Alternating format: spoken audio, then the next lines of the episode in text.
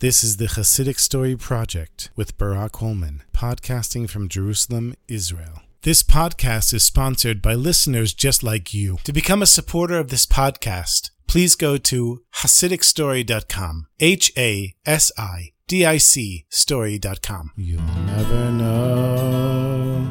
You'll never know.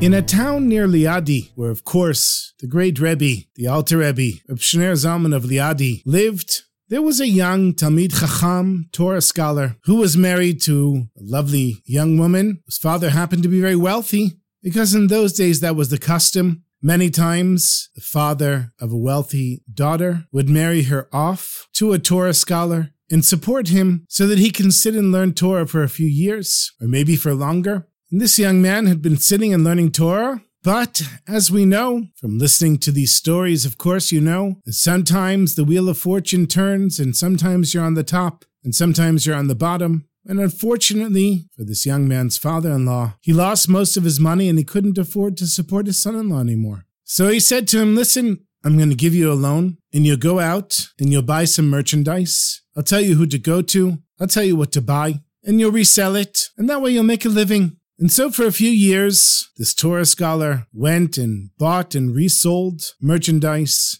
And one day he's coming back. And it happened to be the day before Shavuot. And he had all of this merchandise in the back of his wagon. And he's coming close to Liadi. And he said to himself, You know, I used to, before I became a merchant and I was a Torah scholar, I used to spend all of the holidays by the Rebbe. And I miss it so much. And so he decides to just leave the wagon in the middle of the forest and run to Liadi to make it there just before the holiday of Shavuot started.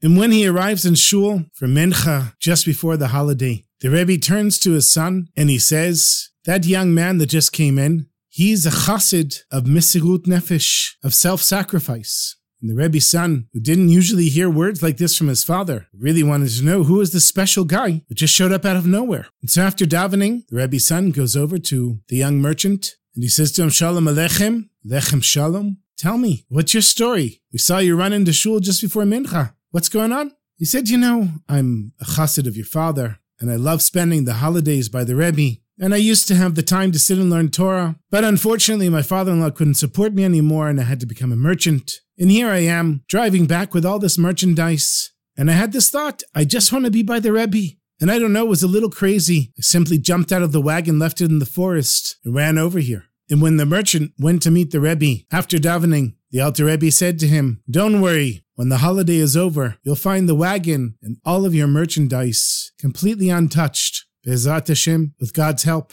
And so, of course, the whole holiday, the chassid didn't think about his merchandise because he was completely certain that if the Rebbe said to him it would be fine, didn't have to worry about it being stolen or damaged or anything. And as he's about to leave after the holiday is over, he goes to say goodbye to the Rebbe. And he says to the Rebbe, You know, I used to have the time to sit and learn. Now I have to make a living. And all this traveling and selling, buying and reselling, I don't have time to sit and learn. You have any suggestions for me, Rebbe? And the Rebbe said, if you became an innkeeper, a tavern keeper, it would give you time to sit and learn. Your wife would be able to help you with the business, and you would have blocks of time where you could sit and learn Torah. So the chassid thanked the Rebbe, headed back into the forest.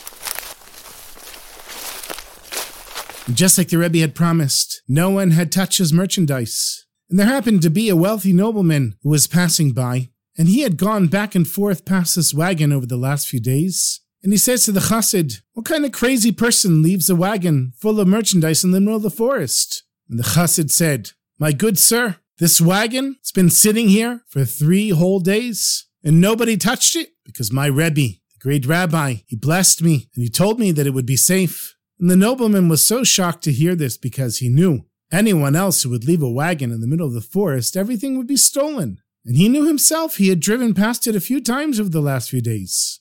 So he says, Young man, I see you're a very special, honest, and straightforward person, and I'd like to make a business deal with you. In my village is a very fine inn and tavern, and you can make a good living there, and I happen to own it, and I'm looking for someone to manage it. The chassid didn't have to think very long. He said I'd be happy to take it. However, I don't have enough money to run a tavern. I'd have to buy vodka and whiskey and beer. And to run the inn, I'd have to have food for the horses when people came. And I don't have any money to hire any staff. All I have is whatever profits I'm going to make from selling this merchandise. And it's not so much. So the nobleman says, Listen, I need somebody I can trust. I've had a real problem with this tavern. Every time I rent it out, it doesn't work out for some reason but I feel like I can trust you. So I'm willing to lend you whatever money you need in order to get you started in business. And you'll pay me back month by month until you paid back your debt. And so they shook on it. It was a deal. The chassid went home. He sold all of his merchandise. Then he told his wife and his children that we're moving to the inn. And obviously, the Rebbe gave him a bracha, a blessing, that he would be successful there. And sure enough, they bought everything they needed. They rearranged the inn and things started working out very well. People were coming. They were buying. He had time to sit and learn. But some of the Jewish neighbors, they came to this young chassid and they said to him, Do you know where you are? And he said, Yeah, I know exactly where I am. I'm in my inn. They said, Do you know what the story of this inn is? And he said, No. They said, Living next door to your inn is an old Russian couple, and they have the ability to curse people. And every Jew that ever rented this inn within a year, chas v'shalom, God forbid, died. So do you know what kind of mess you got yourself into? And the chassid said, I'm not scared of witches or black magic or curses. My Rebbe told me that this is where I would be successful and this is where I could learn Torah. Why would my Rebbe send me to a place where I would die, God forbid? And within a few months, that little inn and tavern made so much money that the young chassid was able to pay back his entire debt to the nobleman. But a few months later, he got a little cold, and then it got worse and worse and it sapped all of his energy. And it got to the point where he wasn't even able to walk. He just had to lay in bed all day long. He couldn't get up. He couldn't do anything. And he realized it must be the Russian couple next door. They must have cursed him like they did everyone else. And he knew he had to get back to his Rebbe, but he didn't have the energy. He tried day after day, and finally he was able to get himself up and into the wagon. And when he arrived on Friday night, it happened to be the Torah portion of Balak. On Friday night, unfortunately, the chassid didn't have the energy to get to shul. He tried, he just couldn't get up. But the next morning, with a great effort, he was able to walk to shul where the Alter Rebbe davened. And Reb Shneur Zalman of Liadi, normally he would read the Torah portion himself. And when it came to the fifth Aliyah, he turns to the Gabbai and he says to him, I want you to call the Jew sitting in the back row on the left. Now, the Gabbai, who had been watching the Rebbe reading the Torah the whole time, knew that the Rebbe hadn't seen this Jew come in. And it also wasn't the way of the Rebbe to tell the Gabbai who to call up. But the Gabbai goes to the back and finds the young Chassid, who's the innkeeper and tavern keeper. He says, The Rebbe wants you to come for the fifth Aliyah. It wasn't easy. The Gabbai helped him to walk up, and he gets there, and the Rebbe is reading the Parsha. And when he gets to the verse, there's no sorcery in Yaakov or any divination with Israel. He says it in a loud voice, Ki lo nachash b'Yaakov, velo kesem b'Yisrael. And then the Rebbe threw his head back, and his eyes rolled back into his head, and his face turned red. The Hasidim knew that this is what happened when the Rebbe's soul ascended up to the highest places in heaven, when he was in a state of total dveikut, total connection to Hashem, almost not in this world, and then he kept repeating the words again and again.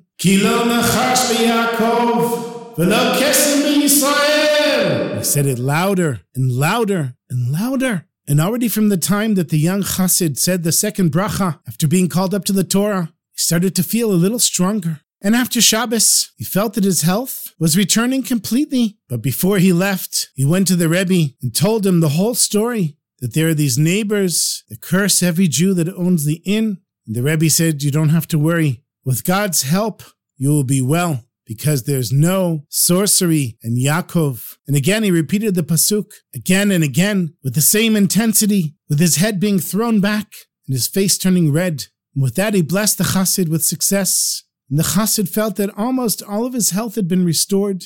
On his way back home, he truly felt like himself again. And as he approached the outskirts of the village, a few of the Jewish villagers ran over to him they said, Did you hear what happened right next door to your inn on Shabbos? He said, No, of course I didn't hear. I just came back from the Rebbe. Remember that Russian couple that was cursing the inn? They both died all of a sudden on Shabbos morning. And the chassid said, When exactly? And it was exactly when the Alter Rebbe was repeating the words again and again at the Torah reading on Shabbos morning. Because, my sweetest friends, the Jewish people are different and special. And as we learned from the Parsha, when Bilam tried to curse the Jewish people, he couldn't. We see the miracles here in Israel as well, in the Six Day War. And anytime our enemies tried to defeat us, miracles happen for us. We have to always remember, my sweetest friends, that even though we're living in this physical world, and it seems like all there is is what we can see and smell and taste, truly Hashem is running the world all the time, and He put the Jewish people in a special place where we're beyond all magic and sorcery. Hi, good Shabbos, good Shabbos, good Shabbos.